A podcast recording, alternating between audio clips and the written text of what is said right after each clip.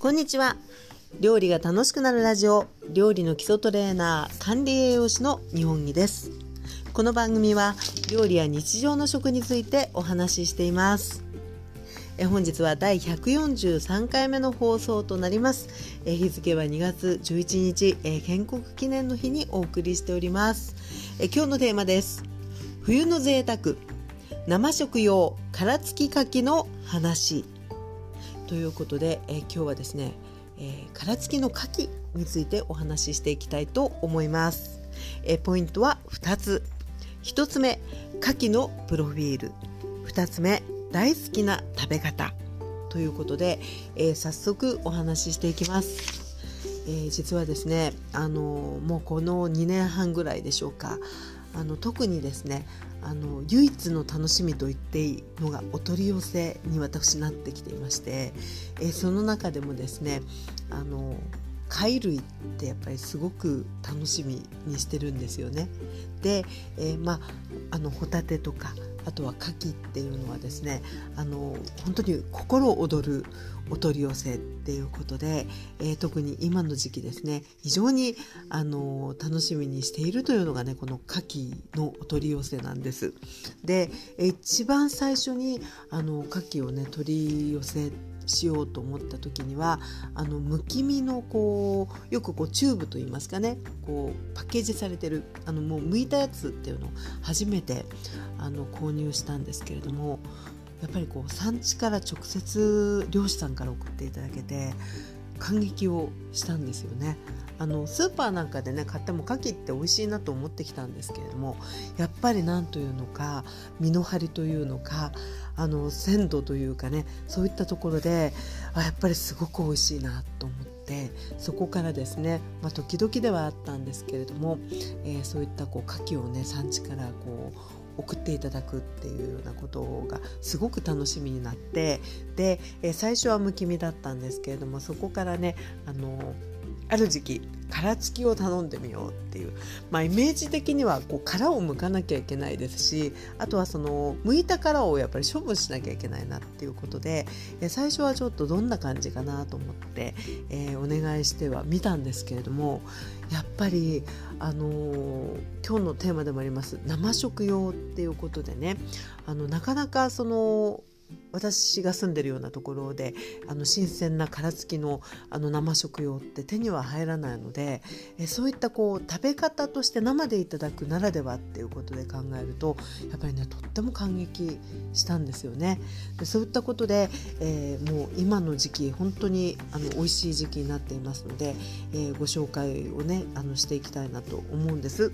で、えー、牡蠣のプロフィールっていうことなんですけれども、もうおなじみのにまい貝だと思いますが、えー、旬がですね冬なんですよね。でこのあの今が旬の牡蠣っていうのは真牡蠣、あの真珠の真の真に牡蠣っていうことで、えー、夏が旬だと岩牡蠣っていうのがまた大きいね、あの私いっかいぐらいしか食べたことないですけれども、えー、そういった牡蠣もあるんですけれども、まあ、多くは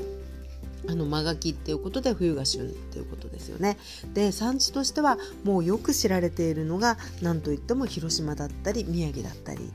で、その他にもあの岩手だったりとかですね、兵庫県、三重県、えー、北海道なんかでもあの漁師さんがねこうそういう販売サイトに出してるのも最近よく見かけるようになりました。で加熱用生食用っていうのがありますけれども、これもあのご存知の方多いと思うんですが、鮮度の違いで分けられているわけではないんですよね。でこの、えー、加熱用か生食用かっていうのは、あの鮮度はもうどちらもいいんですけれども、え基本的にはね菌数の違い、あの菌がこうどれぐらいいるかっていう違いで、えー、分けられているんですけれども、えー、分けられているというよりは、もうあの漁師さん側で生食用に出すものっていうのは、水揚げした後にあの紫外線殺菌っていうね、あの殺菌の工程をあの一つ得て、で菌数がこうあのないような状態にして、えー、安心していただけますよという形で生食用ということで出しているので、えー、逆に言うとどんなに新鮮であってもやっぱりその加熱用を生で食べるっていうのはね、あのすごく危険なあのお話っていうことになってくるかなと思います。なので、えー、生産者さん側もすごく努力をして安全にっていうことをしているので、えー、もう鮮度のいい生食用っていうのをねやっぱりこう確認していただくっていうのが大事かなと思います。また栄養面ということで、これもまたあの栄養面でも優等生なんですよねっていうことでご存知の方も多いと思いますが、えー、まずは貝なので、まあ、タンパク質があってでそれ以外にもミネラル豊富なことで知られている牡蠣なんですけれども、えー、もういくつかあ多く含んでるなっていうねミネラルとかビタミンってあるんですが、えー、ピックアップしてお伝えしますと、なんといってもよく知られている、えー栄養素の一つ、えー、ミネラルの一つが亜鉛でございます。で、亜鉛というのはあのどういう働きがあるかっていうと、もう一つよく知られているのがあの味覚を正常に保つっていうあの亜鉛不足だと味覚異常が起こるっていうようなことをね知ってる方も多いんじゃないかなと思います。なのであのうちの、まあ、私事になりますけれどもあの実家の親、まあ、やっぱ高齢になってくるとねあの自然とこう味覚って落ちてもくるのでやっぱりねあの好きでもあるので牡蠣はね柔らかくてあの食べてもらいたい食品の一つであったりします。でその他に亜鉛というのはもう細胞がこう新陳代謝でこう新しい細胞ができるっていう時にも非常に必要なあのミネラルなので、やっぱりこう不足するとねこう傷が治りにくいとかね、あとやっぱり髪が生えるとかそういったことにもあの全身の健康にやっぱり非常に関係しているえミネラルの一つかなと思いますね。そして、えー、もう一つあの豊富に含んでいるビタミンで言いますと、えー、ビタミン ビーじゅうに ですね。でこれもですねあのビタミンでいろんな種類ありますけれども、ビタミン ビーじゅうに っていうのはあの赤血球がねこう生まれて育つ上で、えー、欠かせないビタミンなので、やっぱり不足をするとあの悪性貧血になりやすかったりっていうようなことも言われます。貧血予防っていうとあの一般的には鉄が大事っていうのそれもちろんなんですけど、鉄もあの牡蠣は含んでいますし、あとは亜鉛もね非常に赤血球を育てるっていうことでは大切な、えー、ビタミンでございます。そんなこともあってやっぱりねこうあのー、好きであれば本当に美味しくいただきたい栄養豊富な牡蠣です。ここからは、えー、好きな食べ方ということでね、こんな風に私はいただいていますっていうご紹介を少しさせていただきたいと思うんですが、えー、今日のテーマは殻付き生食用の牡蠣っていうことなので、えー、それにちょっとねあの絞ってご紹介していきたいと思います。で殻付きの牡蠣なんですけれども、お好きな方はね結構慣れて召し上がってる方も多いんじゃないかと思いますが、えー軽くあのこんなことしてますっていうことをご紹介すると、あの下処理といいますかね、えー、調理に入る前の準備っていうことで言うと、あのどんな食べ方をするにかによるんですけれども、まあ、せっかくあの産地から新鮮な生食用の牡蠣が届いていればやっぱりまずは生でいただきたいなということで、えまず、えー、届きました。で届いたらですね、えー、水道水で、まあ、水でですね流水であの私はそういうこう食品専用の亀の子だわしっていうのをあの作っていまして、であの掃除とかに使わないタイプのあのたわしなんですけれども、それでですねまずあの殻の表面をね軽くこすってあの洗います。でこの時に気をつけたいのがやっぱりこう牡蠣の殻ってこうギザギザとね結構あの出っ張りも多かったりしますので、手を傷つけないようにっていうのはねちょっと気をつけたいですね。なので濡れて構わなければあの軍手とかはめられてもいいかなと思うんですね。でたわして殻の表面をあのよくこするんですね。でそしたら次にえ生でいただく時には殻を開けるということが必要になります。で、えー、ここで用意しますのが、えー、私はですね調理バサミと、あとはあのお食事用のナイフですね。あのハンバーグステーキ食べますよっていう時にフォークとナイフでいただきますっていう時のナイフなんですけれども、えー、このハサミとふたつがあればね割と簡単に開けることができます。まずあのー、もしもこうにまい貝なので、えー、にまいの殻がこう合わさっている隙間がもしも見えるんであれば、ハサミがなくてもそこにこうナイフを差し込んで、あの貝柱貝のこう、ね、にまいの貝をつないでいる貝柱を切ればあの簡単に開けることができるんですけど、牡蠣の殻ってご存知のようにちょっとこう見た目なみなみとしていたりするので、まっすぐ刃も入りにくいっていうこともあるので、えー、まずはですねあのおすすめ、これもあのお取り寄せした時のね漁師さんがこう案内リーフレットで教えてくれたことなんですけれども、えハサミでまず調理用のハサミでえ殻の周り縁をですねこう切っていくんですよね。でだんだん切り進めていきますと、ある時点でにまいの殻がこう重なっているその隙間っていうのがねちょっとこう現れたりするんですね。なのでその隙間が出てきたところに食事用のナイフをぐっとこうあの殻に沿わせてあの差し込むと貝柱に当たって切ることができるので、そしたらでも簡単にあの開くことができます。で、えー、牡蠣もホタテもそうなんですけれども、えー、にまい貝で、えー、片方がこうカーブが深めな方ともう片方が平らの方っていう感じになんとなくですけどなっているので、えー、最初の方がですねあの貝柱を切る時に殻にナイフを沿わせるときに平らの方だとね割とあのすごく切りやすいあの探しやすいかなというふうに思います。でこう、えー、殻が無事に開きましたら、えー、殻がねその破片なんかちょっとこう身についている場合がありますんで、えー、軽くね水洗いを私はします。あの塩水で洗う方もいると思うんですけど、私も本当さっと水で洗って、であのペーパータオルでですねあの水気を切る感じにして、でこれであの生牡蠣としていただきます。盛り付けの時に殻があった方があの豪華な感じがすればね殻に戻す感じにするんですけれども、えー、もうポン酢でいただいたり、あるいはあのレモンを絞るだけにしたり、もうすでに貝にねちょっとこう塩分がうっすらあったりするとあの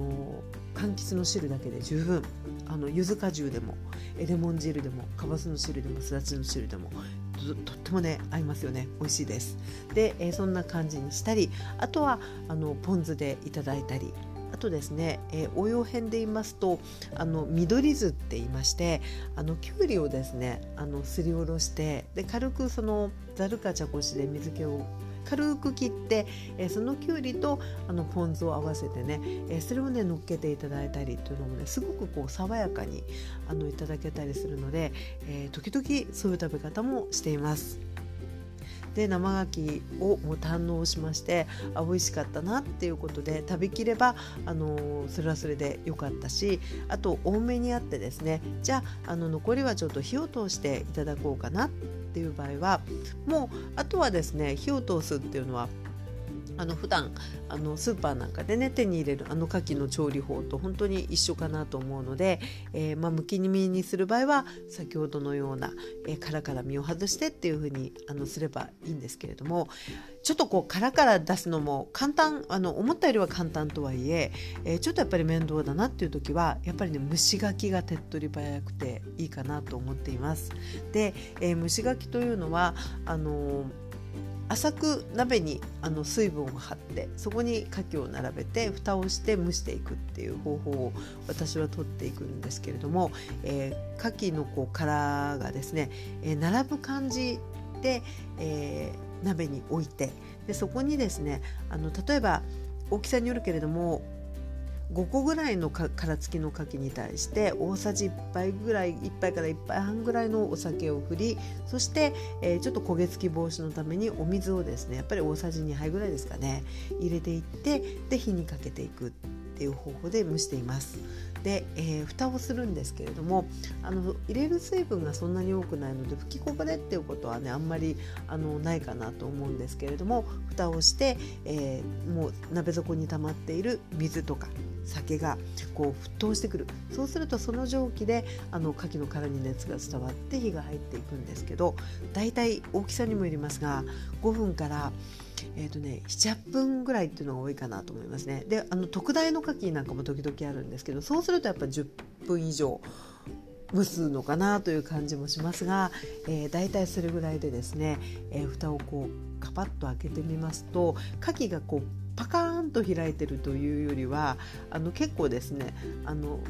こう隙間が大きくなってるみたいなあの感じであのいただくことが多いですね。で、えー、生食用なので、例えばその中心部が少し生が残っていてもすぐにいただく場合はすごく美味しくいただけますし、えまた、え蒸しておいて明日以降に食べようという場合はもうしっかりね火を通していただいて、あの中心も熱くなる感じにあの蒸し上げていけば、えー、その蒸した牡蠣だけでもすごくあの旨味があって、塩気もほんのりあって甘みもあって美味しいですし、あるいは他の料理への展開、えー、シチューだったりとかですねね、グラタンとか、えー、そういったものに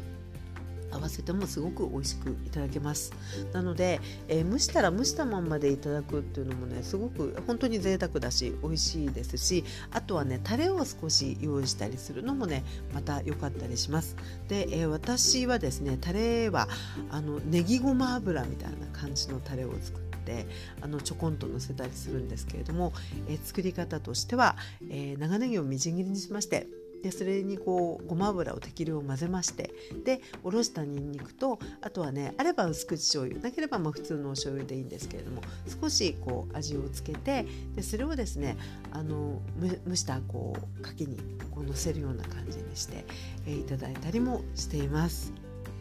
でこのかきなんですけれども、えー、大体ですねさんがつぐらいがあの美味しさのピークというふうにはよく言われているんですよね。で、えー、私もですねあのおかげさまでというか何回かやっぱりいただく中で、時期によってねちょっとやっぱり味が変わってくるなっていうことはね感じることができまして、で、えー、今ぐらいのこのにがつぐらいっていうのは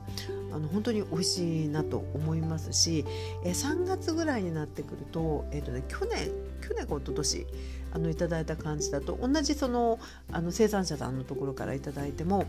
ちょっとこうねきあの牡蠣ってこうむき身がプリンとこう白くって縁がこう黒いひらひらひらってしてると思うんですけど、その白いふっくらしたところが少しねちょっとき黄色がかかったようなで、味もねちょっとクリーミーな感じにあの去年か一昨年そんなような印象を持ったんですよね。なので少しこう味わいにこう変化がやっぱり生き物なのでね育っていくと あのあるんだなっていうことも初めて知ったような感じだったんですけれども、やっぱりあのいずれにしてもね美味しい時期で、しかもやっぱりこう 秋, 秋のこう晩秋ぐらいからあので出始めて、まあ、私たち手に入るようになってきて、で年を越すとねやっぱり大きさも少しこう大きくなってくるっていうふうにあの漁師さんもおっしゃってるんですけど、そんな感じで言うと本当にね今ぐらいってすごくあの美味しくいただけるので、あの興味があって未体験っていう方はあの殻を開けるのもですねちょっと怪我に気をつけていただきながらあのやっていただくと、あの縁の本当にね殻の縁をね切ると割とこうそんな大変じゃなく